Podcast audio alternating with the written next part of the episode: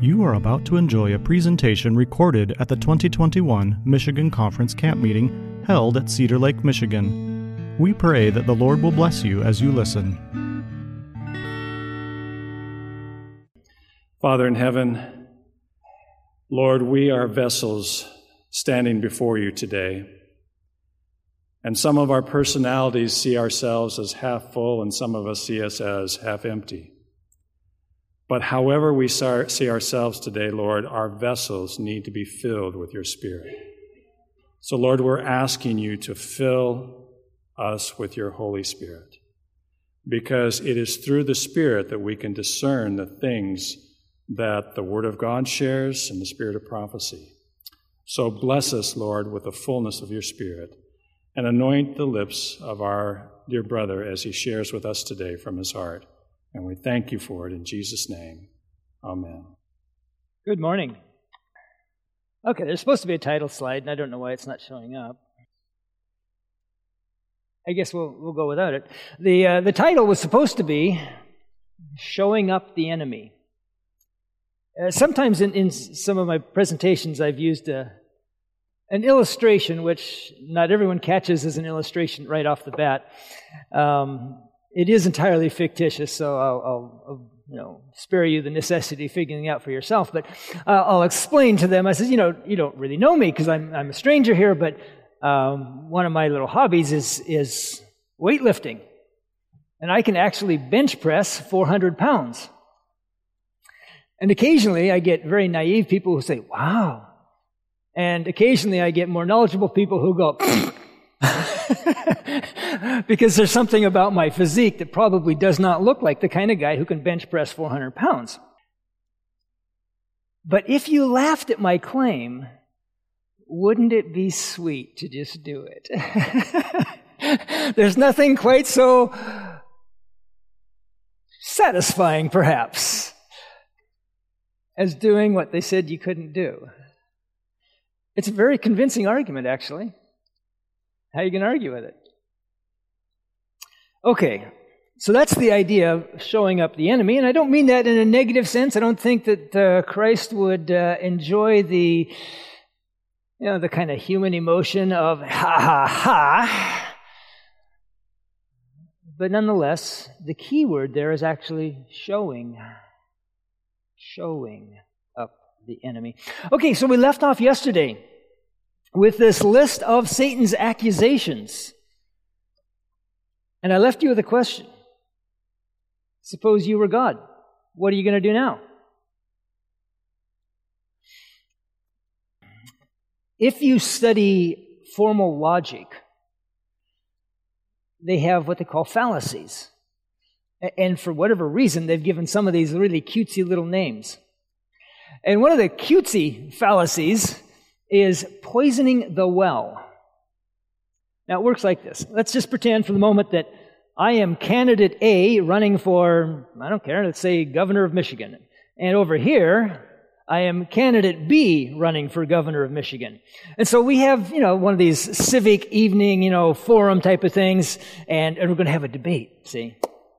So candidate A gets to speak first, and he says, Ladies and gentlemen, I'm so glad that you came out. It shows that you care about the welfare of your state, and I'm just, it's a wonderful thing. Michigan's a great state. But before we go any further, I have to tell you something. My opponent here is a notorious liar. You can't believe anything he says. That's poisoning the well. Now, when candidate B gets his turn to talk, what's the first thing he's going to want to say? I am not a liar. Whereupon candidate A, who's supposed to be quiet right now, breaks the rules and says, he just lied. Can you trust him? You don't know. You don't know. Once the question of honesty has been tarnished, the well has been poisoned, and God's well had been poisoned. Henceforward, anything that God had to say was of limited value. Well, So what would God do about it? You know, we, like, I, I, think I mentioned this yesterday, you know, God has a thousand ways to provide for us of which we know nothing. And yet when it came to his problem, there was only one way, and it was incredibly expensive. he only had one way. What's interesting is that when Ellen White talks about this, she actually spends more time talking about uh, I don't know, but that's literally true, but she spends quite a bit of time talking about what God couldn't do. How shall the universe know that Lucifer is not a safe and just leader? To their eyes, he appears right. Just stop and think about that for a moment. To their eyes, he appears right. They cannot see as God sees beneath the outward covering. They cannot know as God knows. Then to work to unmask him and make plain to the angelic host that his judgment is not God's judgment, that he has made a standard of his own and exposed himself to the righteous indignation of God, would create a state of things which must be avoided. But God can do anything. Well, not now, he can't. This must be avoided. God desired that a change take place and that the work of Satan be brought out in its genuine aspect, but the exalted angel standing next to Christ was opposed to the Son of God. The underworking was so subtle that it could not be made to appear before the heavenly host as the thing it really was. Some things God can't do. Satan could not be presented to the universe at once in his real character. His crooked course must be made, uh, excuse me, must be allowed to continue until he should reveal himself as an accuser, a deceiver, a liar, and a murderer. God could not say, Lucifer is an accuser, a deceiver, a liar, and a murderer. Oh, he could say it. That wasn't going to convince anyone. I, you know, that sounds pretty drastic, but, but you know what? I really like that. Because what it tells me is that God didn't create easily manipulated population. he created a, a population, a universe full of thinkers. Unlike some worlds I know. where the population seems to be, you know, um, how would I put this politely? Um, seems to be valued for its ability to be manipulated. Satan had disguised himself in a cloak of falsehood. And for a time, it was impossible to tear off the covering so that the hideous deformity of his character could be seen. He must be left to reveal himself in his cruel, artful, wicked works. Now, look at that second line there. Impossible. Impossible. That's not a term that we often associate with God. right? Notice also the last line, or the last sentence, I guess. Notice that word must. Has to. Required. well, God can do anything He wants. No, He can't. He must do some things. That seems kind of weird, but that's the way it was. God's purpose is to place things upon an eternal basis of security. Just remember, before sin, it wasn't eternally secure because sin came up, right? God's purpose is to place things upon an eternal basis of security. Time must be given for Satan to develop the principles which were the foundation of his government. The heavenly universe must see worked out the principles which Satan declared were superior to God's principles. God's order must be contrasted with Satan's order. The corrupting principles of Satan's rule must be revealed. The principles of righteousness expressed in God's law must be demonstrated as unchangeable, perfect, and eternal. You've all heard these ideas before. I'm sure this is nothing brand new, but notice these words. God's in a box. and notice the nature of the requirements. Satan had to develop his principles. The universe must see the contrast, right? Uh, God's order must be contrasted. Satan's rule must be revealed. God's law must be demonstrated. Everything that needs to happen here falls into the category of, I don't know, I'd call it school.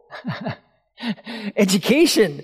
The universe needs to learn some stuff, and some stuff you can only learn by experience or by, by watching at least.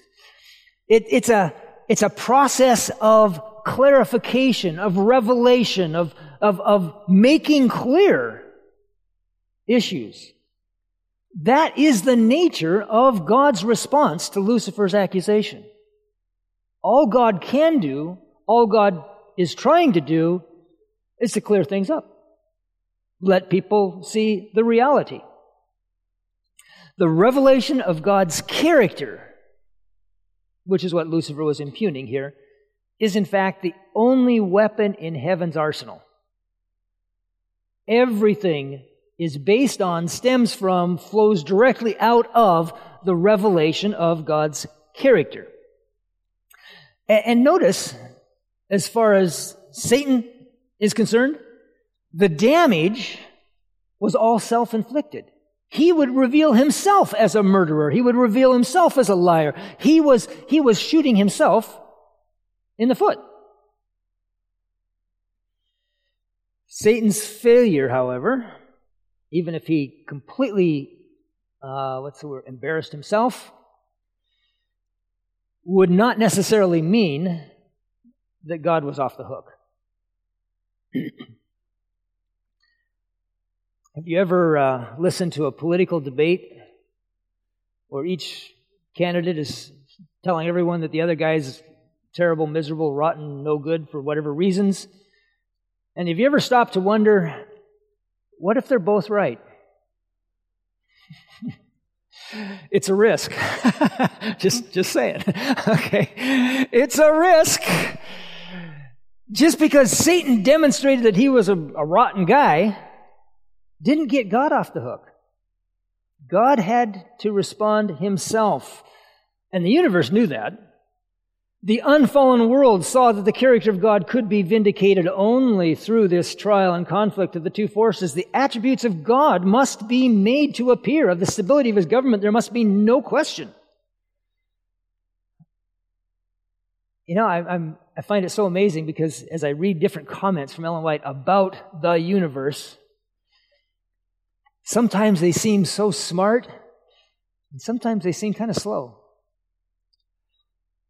And it's intriguing. It's just intriguing. I'll just leave it at that. Okay. Um, so, God has to defend himself.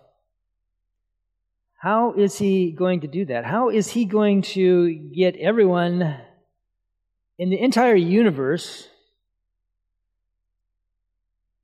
to want him to be the, the monarch, the, the leader, the you know, whatever title? Want him to be God, right? How is he going to do that? Well, the simple answer is he had to convince everyone that his government was the only one they wanted. Mm, okay. That's a pretty tall order. And what if there were other ideas out there someplace, right?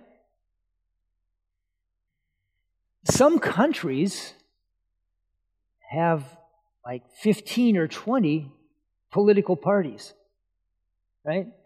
United States, you know, yeah, yeah, there's a, I don't know, there's a, there's a, a variety of other parties, but basically it's a two party system around here, okay? Up in Canada, it's a little more fun to watch. They've got a, it's more or less a three party system up there. Things get a little bonkers up there sometimes. it's, it's, it's, enjoyable. Um, so, so, what's to prevent someone out in the universe from watching all this and thinking about it, and then out of all the gazillions of unfallen beings, What's the chances that someone would say, wow, you know, Satan's plan was really messed up?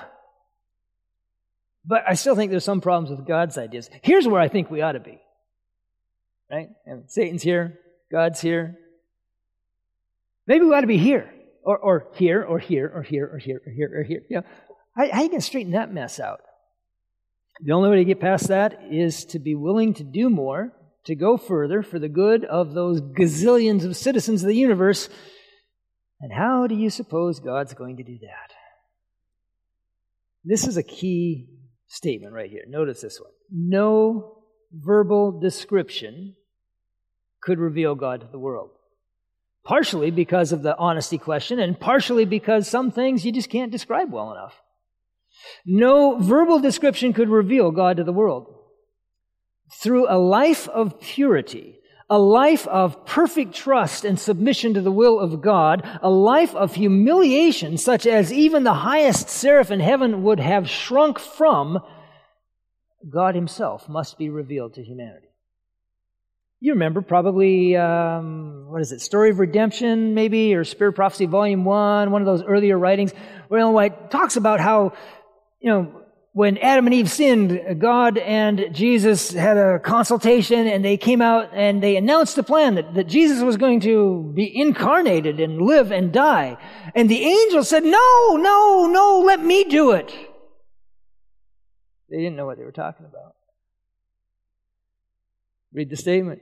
The highest seraph in heaven would have shrunk from if they'd understood what Jesus was going to go through. Not to mention the fact that they couldn't do the job anyhow.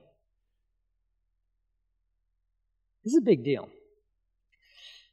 So Jesus says, God says, this is what I'm willing to do. Anyone else want to do the same thing? Anybody else going to do more? And there were no volunteers. Notice again this statement. This is a matter of revealing, of showing, of clarifying, right?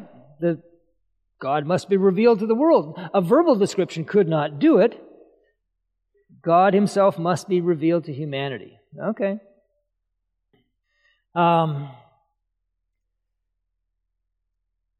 one of the hottest areas of medical science these days is a fascinating uh, field known as neuroplasticity. It means kind of switching nerves around, okay?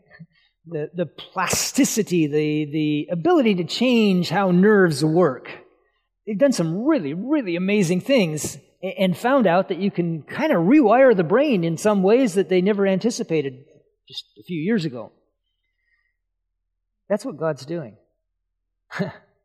He's way ahead of the game, of course. That's what God's doing with the revelation of the character of God. He wants to correct our perception of Himself. He wants to rewire our brains. Let's see how He's going to do that. Well, okay, so I've ahead of myself. This slide is not seeing how we're going to do that, but seeing what would happen if we don't. Okay? Without the correct knowledge of God, the human family would be divested of all divine strength. With false attributes kept before the mind as belonging to God, the human family would be the dupes of satanic lies and the subjects of satanic agencies and could be practiced upon, and he could practice upon their credulity with success. This is a fun paragraph for an English teacher. We got some great words in here. Vocabulary is fun. Second line down, right in the middle. Does everybody know what divested means? Taken away. Yeah, it's kind of like, uh, it's related to invest. It's kind of the opposite of invest, but it's to take it away. They would be, well, we would just say they would have all divine strength taken away from them with the wrong understanding of God, right? What do I say? Without the correct knowledge of God? Okay. Divested of all divine strength. That's not where we want to be. Just, you know, you know that. Okay. Drop down to the fourth line. the human family would be the dupes of satanic lies. What is a dupe? Not a common word these days. Think of it like this. Do you know what the word duplicity means? It's related to our word double. To be duplicitous means to have two faces. To one group, I say pleasant things. To another group, I say other things that are pleasant here but wouldn't be pleasant there. Yeah, that would be a politician. Um, I'm just a little bit cynical when it comes to the, the human ability to govern ourselves.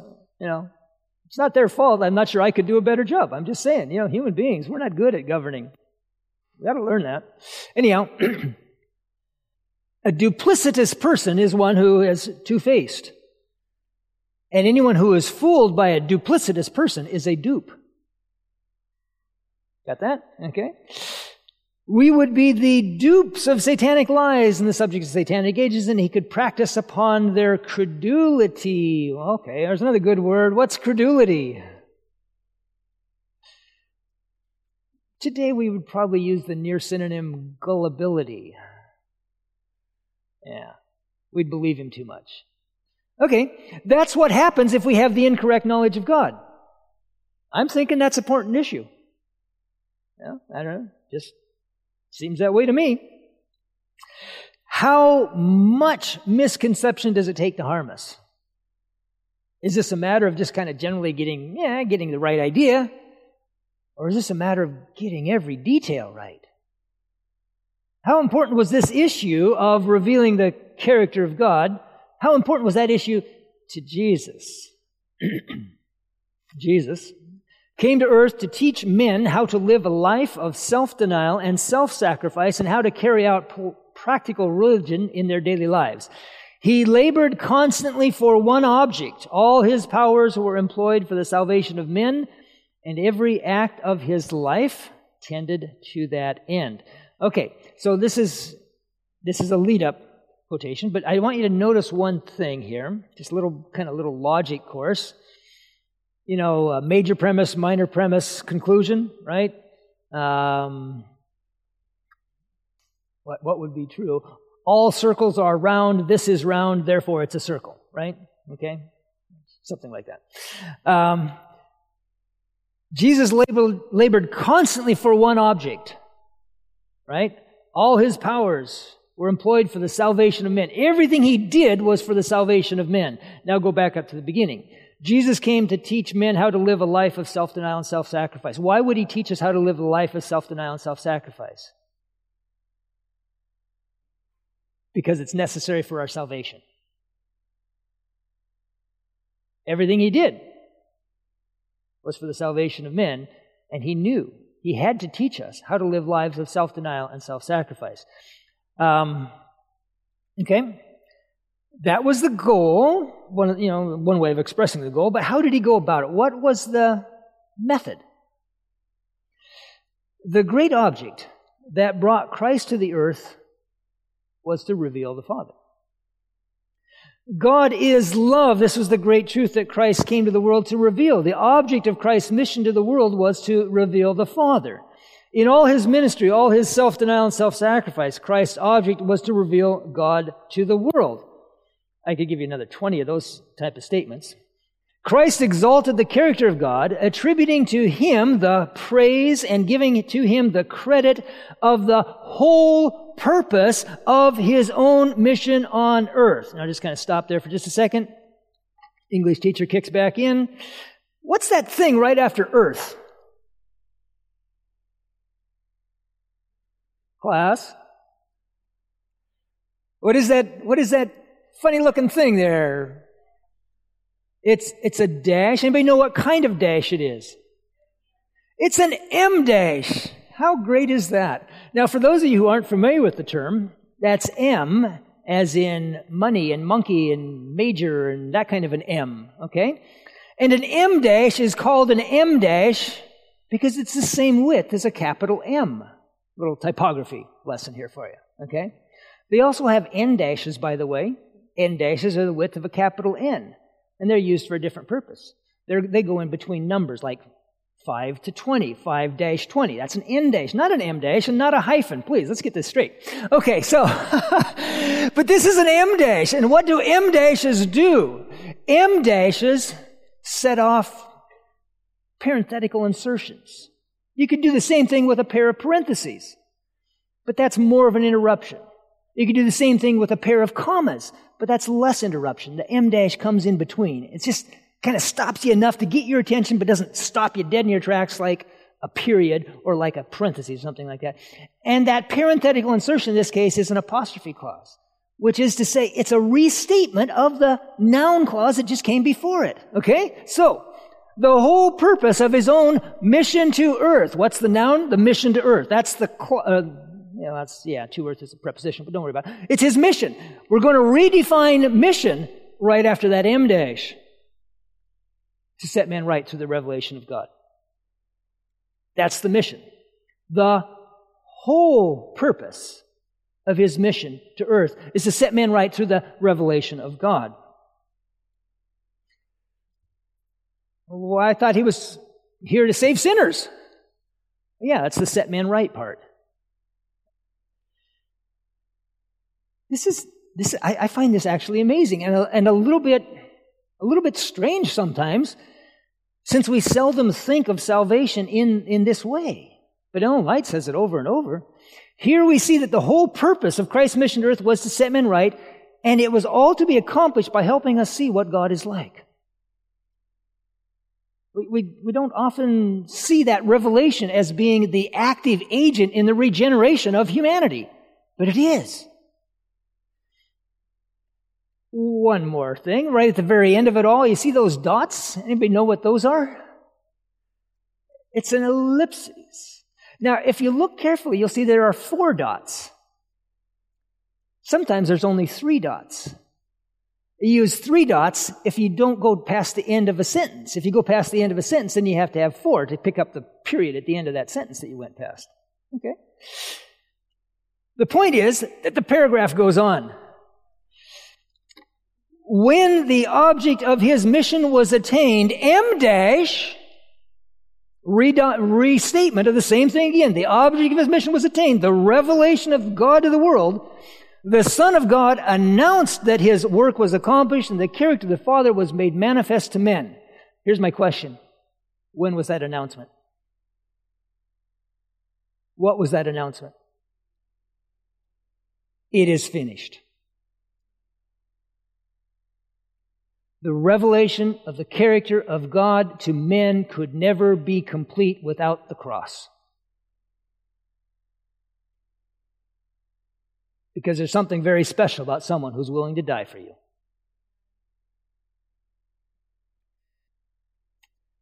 Jesus, again, we have this object of his mission phrasing, right? There were lots of objects of his mission, so to speak, but they were all accomplished through the revelation of the character of God. And, and when Jesus came to reveal the character of his Father, he pushed it to the absolute limit.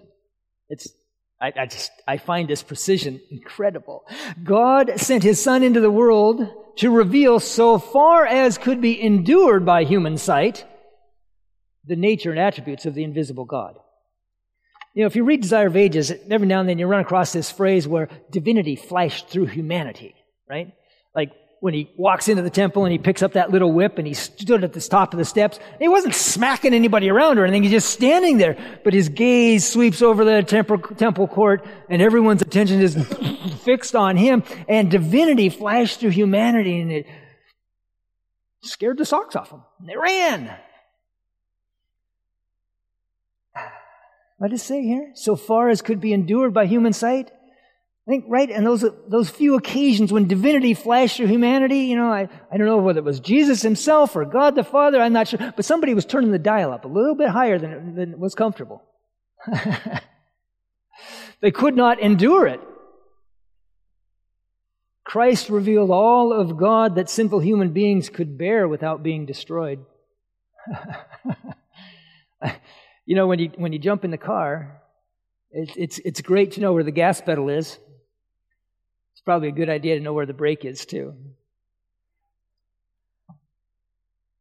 I find this amazing. You know, that, that Jesus could push it right to the absolute limit and not go over the line. Christ is the perfect representation of the Father.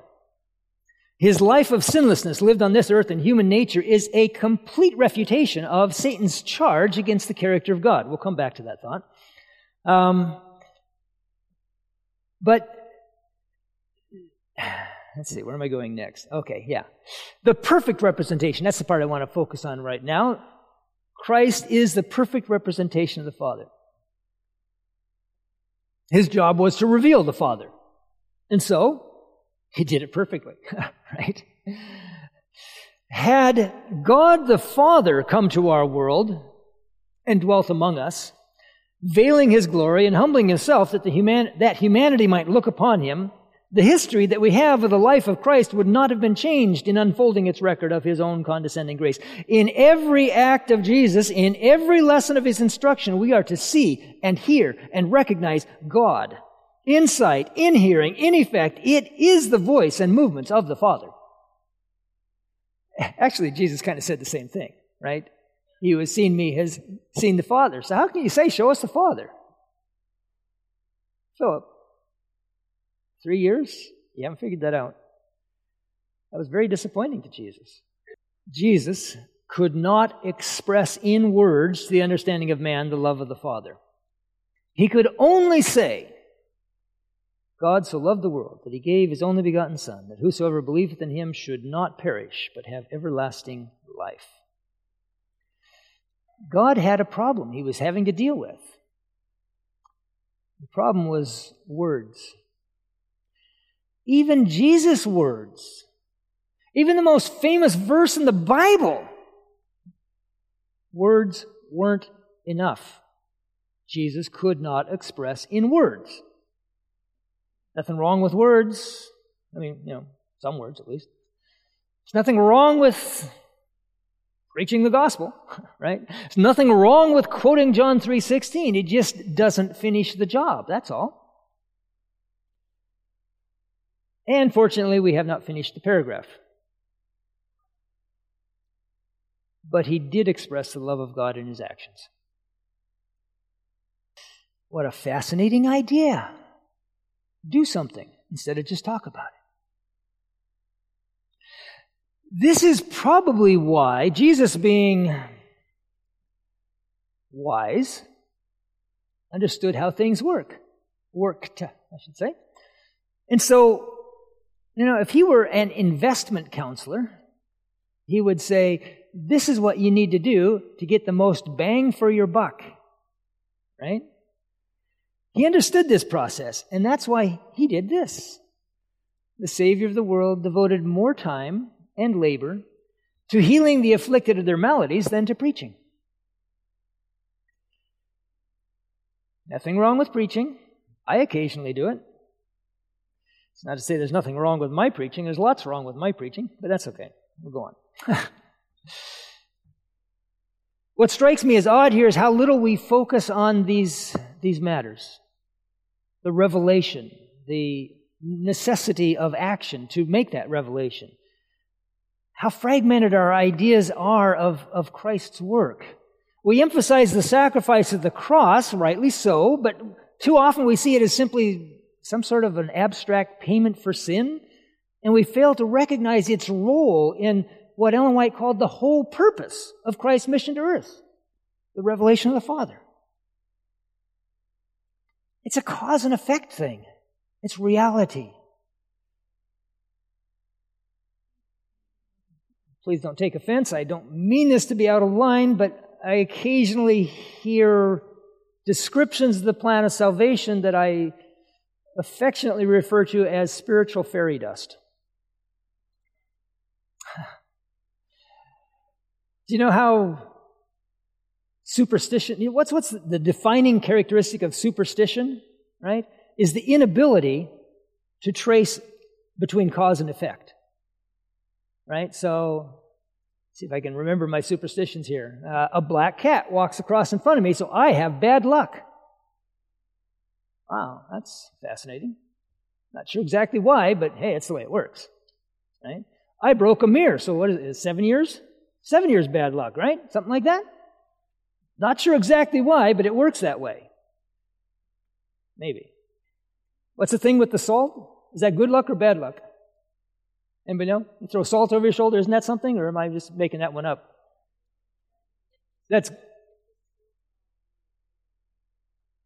If you spill salt, the closest I could come with that is if it, you said it was good luck? Okay, I was thinking it was bad luck. And the only way I could figure that is if there's some really big guy and I throw salt over my shoulder and get in his eyes and he beats me up. That would be bad luck. I could understand that one. okay? But the defining characteristic of superstition is that there's no link between cause and effect. It's not cause and effect, it's superstition and happenstance if it happens. God doesn't work that way. This is why he could illustrate the truths of the kingdom of God with all the things of nature, because the things of nature work on cause and effect. You know, it's interesting when you read Ellen White often, you know, cautions parents especially. She'll say things like, you know, it's, it's not a good idea to try and raise kids in the city. It's much better if you can get the kids out in the country. And, and, she'll give a list of, of the objectionable features of the city.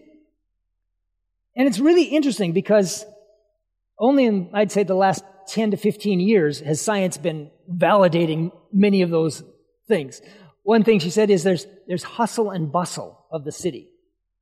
And you know what? They found that if you live in an environment where there's constant noise, it does damage to your nervous system. Maybe you want to not do that, okay? She speaks of the impure air.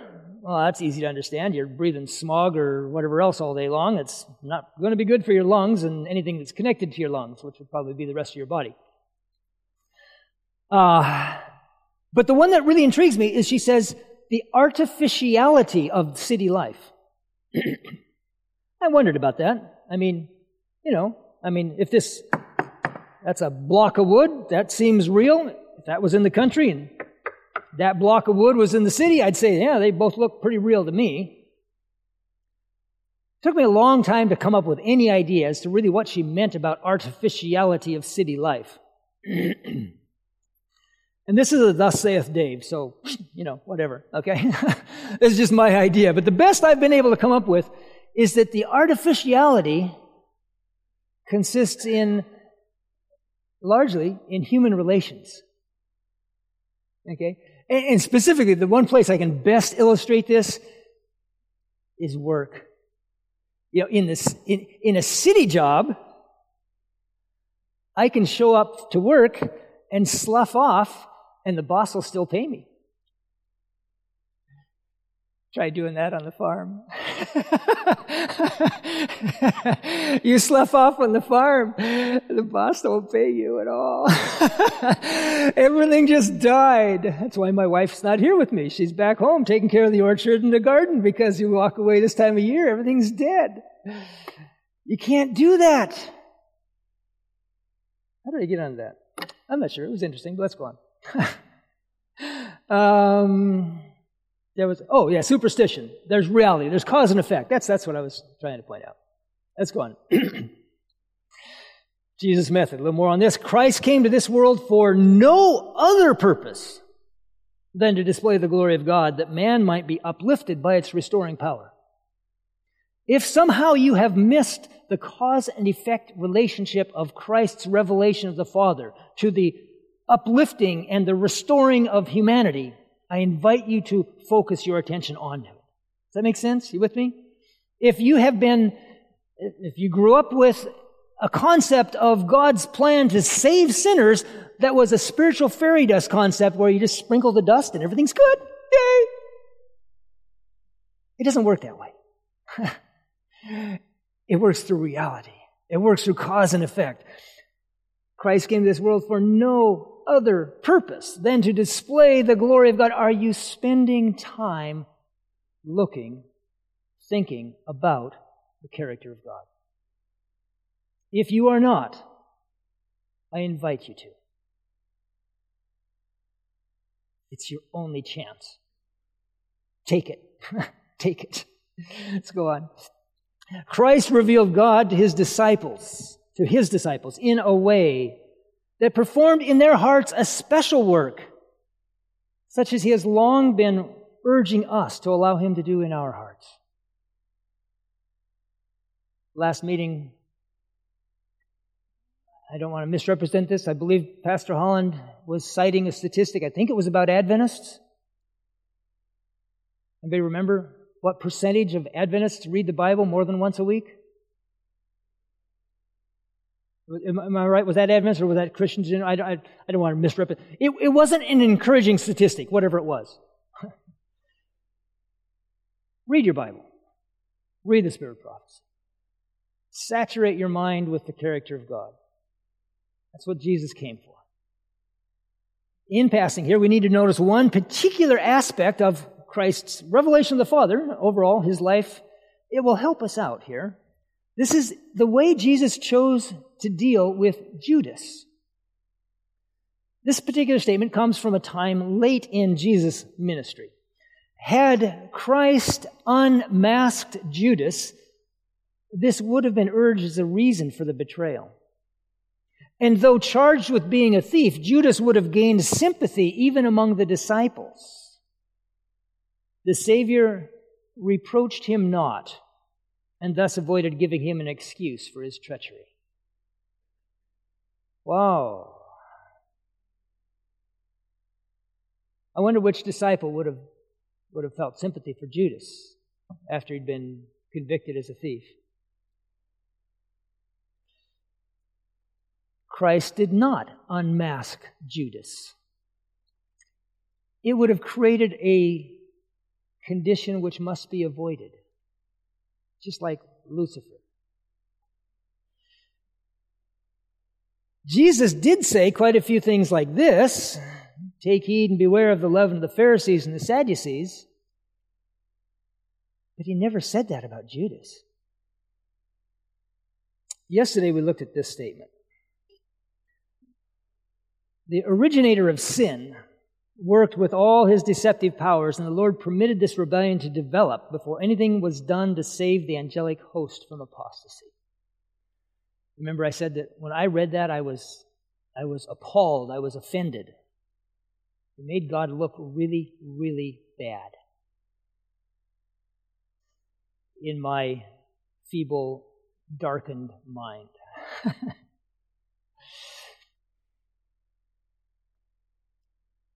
I didn't understand that statement until I read the one about Judas.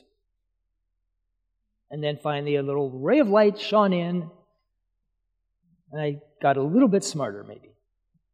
Jesus' treatment of Judas may strike us as odd. He just let him go, let him do his thing, right? Not so much because of the way it affected Judas, but doesn't it seem like Jesus missed a whole lot of opportunities to help the other 11 disciples figure out what was going on with the apostasy right in their midst? 11 disciples.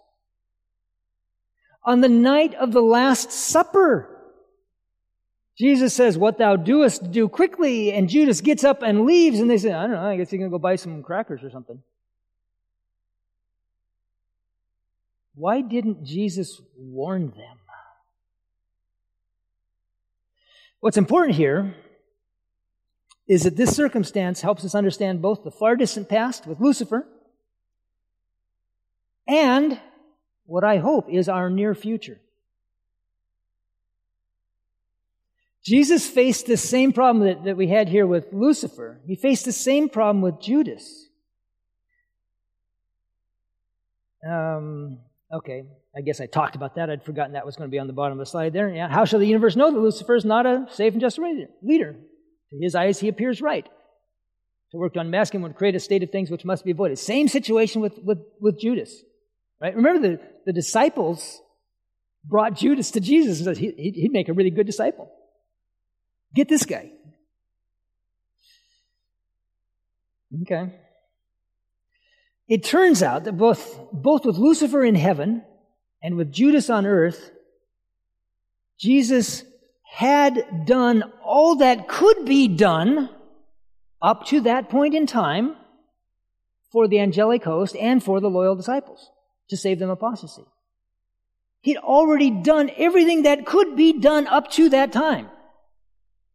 What had he done? He had demonstrated the love, the wisdom, and the power of God and everything that he'd done. The only thing that could save either the angels or the disciples was faith in God. faith in Christ. They didn't have the understanding. They could not walk by sight. They must walk by faith or they would fall. The only thing that could save them was faith. What Lucifer lost, remember, God said, please do this. Lucifer said, no, that's better. He lost his faith in God's wisdom or his love. What Lucifer lost is the only thing that could save the disciples. It's the only thing that could save the angels. And it was all by faith. This is the righteousness by faith kind of faith. This is the victory that has overcome the world kind of faith. This is the whatsoever is not of faith is sin kind of faith. Faith is a big deal. And faith in God is a simple matter. It's confidence in God. It was all a part of the only plan that could successfully address the problem at hand. That problem, the big problem, the problem that threatened not only our world, but the entire universe of God's creation, was Satan's accusations against the government of heaven, right? Christ's life of sinlessness lived on earth in human nature is a complete refutation of Satan's charge against the character of God. What I want you to see here is that God is moving in a methodical, categorical manner. He's walking down through the stream of time, ticking off accusations as he goes. this, is, this is not a haphazard operation. This is planned. This is meticulous. When the object of his mission was attained, the revelation of God to the world, the Son of God announced, it is finished, right? We looked at that already. Every act of Jesus' life had been calculated to inspire his disciples' faith in him. Up to the time of Judas's apostasy, right? That was, that faith was and would continue to be their only safety. And so he didn't say a word about Judas. Remember, words can only do so much. Jesus says, Judas, you're a thief. Judas says, Jesus, you misunderstand. You're misrepresenting me. And the disciples go, huh? Very bad idea. He didn't do it. Words can only do so much. Instead, he did the one last thing he could do to get them and us to trust him. And that's the second quote we already clicked up on the screen there. He died. Will you trust him now? Will you trust someone who has infinite wisdom, infinite power, and infinite love, and he, he wants to help you? Will you trust him? Can you think of a good reason not to? No. But I can give you thousands of bad reasons. I've tried plenty of them. the world's tried plenty of them. I want to make this about as stark as I can. There is no good reason not to trust God. It doesn't matter what He says to do. Trust Him anyhow. Jesus modeled this for us. If it be possible, let this cup pass from me. Nevertheless, not my will, but thine be done. Okay, so now, in our stream of time, after the crucifixion, let's take a look at the scorecard. How's the great controversy coming along? These are the accusations. Remember these? God said the only way to deal with these accusations was through the process of demonstration. And it was going to take some time. Okay, fair enough. So how was that working out? How did things look at the time of, say, Christ's ascension? So, Gethsemane, Calvary, resurrection, that's all just recent past here. Well, okay. Take a look at the, say, the first one there. Angels are holy by nature and wise enough to govern themselves so they don't need God's law. Now, suppose you are, well, I always use Gabriel as the example because he's the only individual whose name I really know up there. But Gabriel has lots of friends. So, suppose you are Gabriel or one of his friends. You're looking on from that perspective. How does argument number one look in your sight at this point? Not real good. Angels are holy by nature. We could never do anything wrong. You just murdered the innocent Son of God. And you're still in possession of angelic nature. I don't think that's a guarantee. Number two, God was unfair when he exalted Jesus above Lucifer. Remember, well, Jesus has some good points, I've got some good points. Overall, I think I'm the better pick. You think so now, Lucifer? We don't. Because we just saw what you did. So I would suggest that arguments one and two are pretty much toast. Number three, God is selfish. Yeah, right, after the cross. You're going to make that argument. God is unloving and revengeful. Lucifer, this is not working. Lucifer, please, get out of here. Five and six, you know, a little different. Maybe here, God's law is defective and needs to be changed. I'm going to take both these together. Neither angels nor human beings can obey God's law. You know what? Jesus had just bench pressed 400 pounds. The technical, I, yeah, I don't know if they would do this in heaven. I don't want to misrepresent anything, but the, the technical term for doing that is na, na, na, na, na. okay. You said I couldn't, and I just did.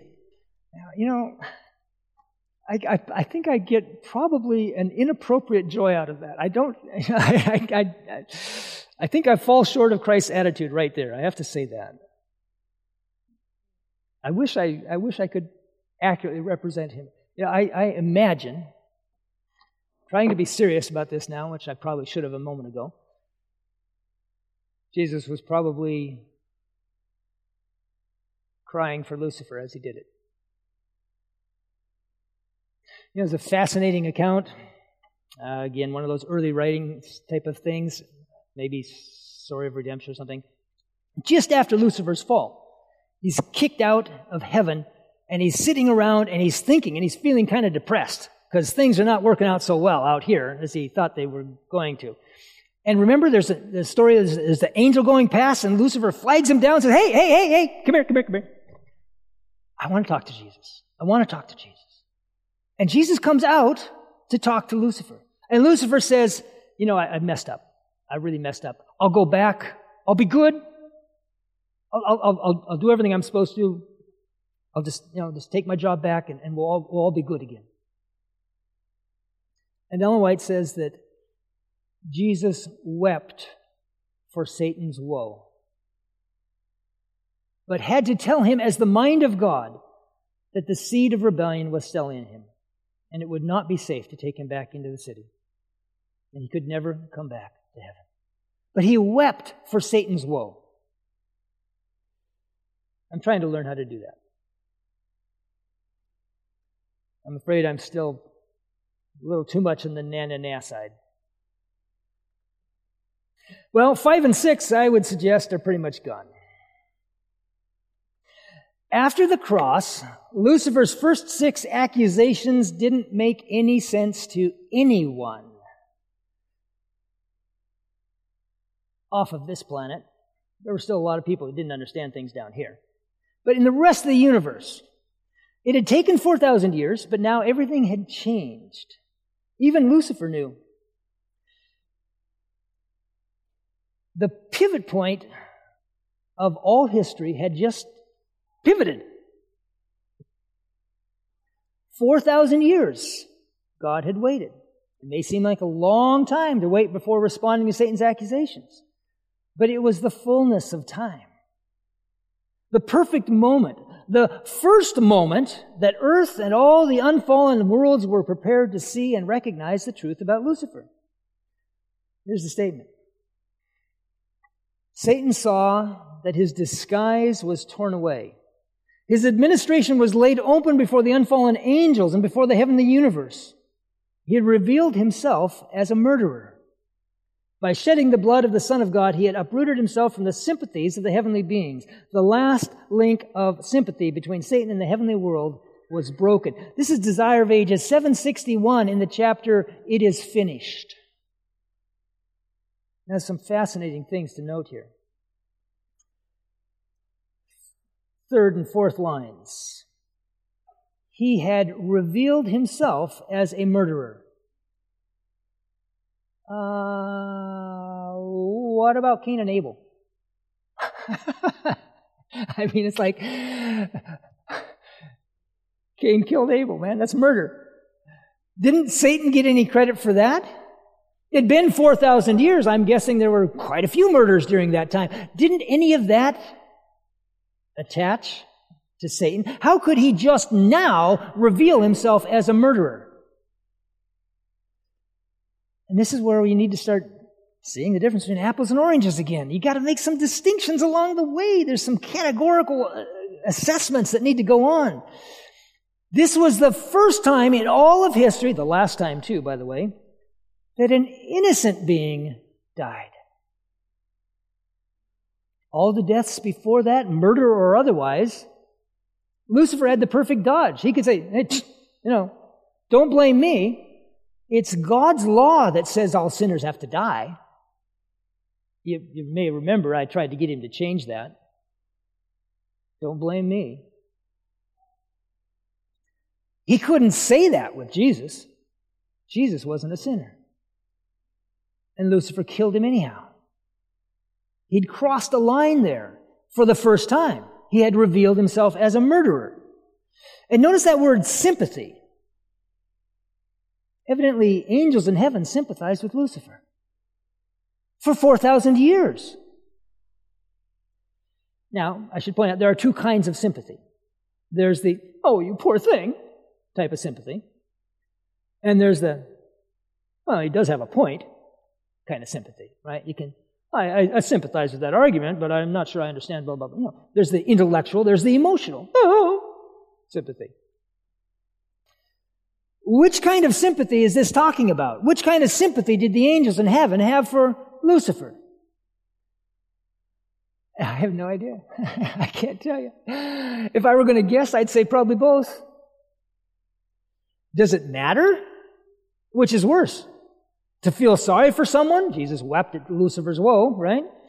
Or to think that the guy's lies might be true? Which is worse? I like this because it tells me something about God. Because God knew all along that angels were sympathizing with Lucifer. Angels in heaven! were sympathizing with Lucifer. But God also knew that even though it might have been balanced pretty close in some cases, they still had enough faith in God to trust Him rather than Lucifer. That's, that's all that made the difference. Some angels left heaven, some angels stayed. The ones stayed said, I don't, I can't explain this whole situation. This is a mess. This whole rebellion thing is a mess. I don't understand it, but I trust God. And the others said, this whole thing's a mess. I don't understand it, but, but, you know, this is crazy. I'm going with him. That's the dividing line. Righteousness is by faith. Salvation is by faith. Justification is by faith. Whatsoever is not of faith is sin. Faith's kind of a big deal.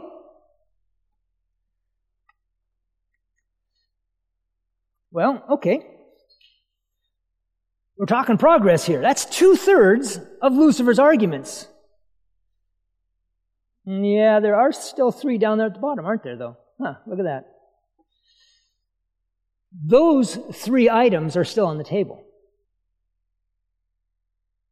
Those three items have extended the reign of sin for the last 2,000 odd years. Why? Because responding to those final items requires the revelation of yet another categorical, categorically distinct aspect of God's wisdom and love. It's a different thing. What Jesus dealt with was apples, but now we've got oranges. All the other murders, those were apples, but Jesus was an orange. You know, I'm not, don't, don't, don't carry that. Now, nothing against apples, nothing against oranges. I like them both. I'm just saying there's a categorical difference. And if we don't understand the categorical differences, we will be confused. Okay, why didn't Jesus take care of everything when he was here? Well, in one sense, he did, but in another sense, he didn't. I am not going to have the time to give you documentation on this. You can read from Desire of Ages 490 and you can get this thought, or, or better yet, hunt up a series of talks by Pastor Cameron DeVasher. Um, Lightning from Heaven, I believe, was the title. I'm sure you can find him somewhere, YouTube or some such thing. Um, great series of talks. But maybe you can follow this outline God's work in stepping through this great controversy situation breaks down nicely into four stages. At Lucifer's original fall, 6,000 give or take years ago, the members of the Godhead understood Satan's plans and arguments and rejected them. But nobody else could see and understand. 2,000 years ago at the cross, angels and unfallen worlds understood Satan's plans and arguments and rejected them but on earth we were too stupid. Sometime in the near future, I hope, the 144,000 will understand Satan's plans and arguments and will reject them and will give evidence of that rejection by their actions. But that still leaves another group. And God is thorough if God is anything. And a thousand years later, the wicked will understand Satan's plans and arguments and will reject them. And at the end of the millennium, Lucifer will be singing a solo, and no one will be adding any harmony. That's industrial strength peer pressure. He will have been rejected by every intelligent being in the universe. God is thorough, if God is anything. Okay. Well, just looking at that, that breakdown, and again, you can, you can get that basic idea off of a single paragraph in, in Desire of Ages 490. Look that up, or better yet, find Pastor Cameron's series. Um, now, just taking a look at it, you can obviously see where we're at. We're in between two and three, right? Jesus finished stage two, which means, of course, that everyone in the entire universe is waiting for stage three.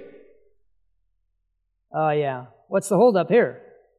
Well, it may have something to do with human beings being involved. Just a guess.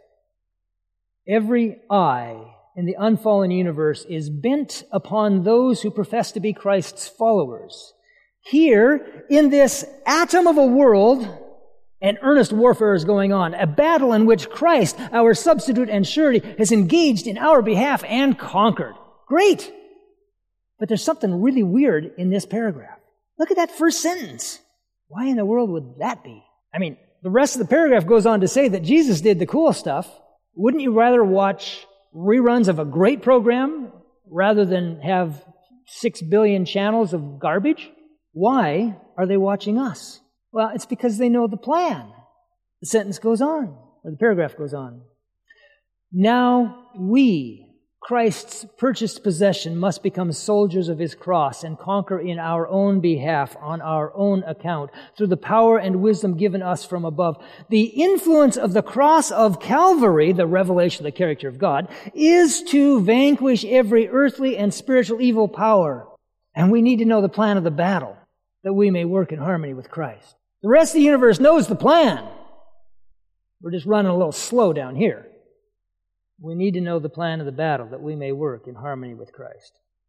Well, the government of heaven was confronted with a daring rebellion, charged with gross incompetence, selfishness, dishonesty.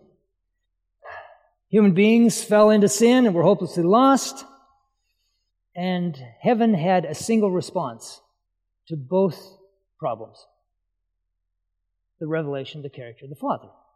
It was the whole purpose of Christ's mission on earth. And yet, now there is a call for us, God's purchased possession, to become soldiers of his cross. I want to understand that. I want to understand the plan of the battle. I'm rather sick of standing around and not getting into the war. You may recall the story back in the World War, no, not World War, Civil War. There was a General McClellan who was the, uh, I don't know, top general, whatever his title was. And he was very reluctant to go to battle. He kept training and training and drilling and drilling and, oh, right face, left face, oh, to the rear, march. Oh, yeah, we can march around the field all day long. We're pretty good at this. And after two months, Abraham Lincoln made a fascinating little comment. He said, if General McClellan has no real use for the army, I'd like to borrow it for a while. well, I'm in no position to be borrowing anybody's army, but I'd sure like to see the army get on with the battle plan. And that's where I'm going to leave you today. Uh, I do have a quick announcement after after prayer. So let's bow our heads for prayer. Father, Uh, we would really like to see your character clearly. That seems to be the remedy for every error of sin. We pray that that would be the remedy for the error of sin that has attached itself to each of our lives. We would like to understand the plan of the battle because we would like to be true, faithful, brave soldiers. We would like to have trust and faith that even if commanded to take up a suicide mission, we would say, Not my will, but yours be done. Father, we just pray that you will work in us and through us and through your instruction and through every opportunity that you have. Change something in our lives, we pray, so that we can get off dead center and start to march. In Jesus' name I pray. Amen. To listen to more of these presentations, you may visit the audio archives at misda.org/audio 2021 or search for Michigan Conference Camp Meeting wherever you get your podcast.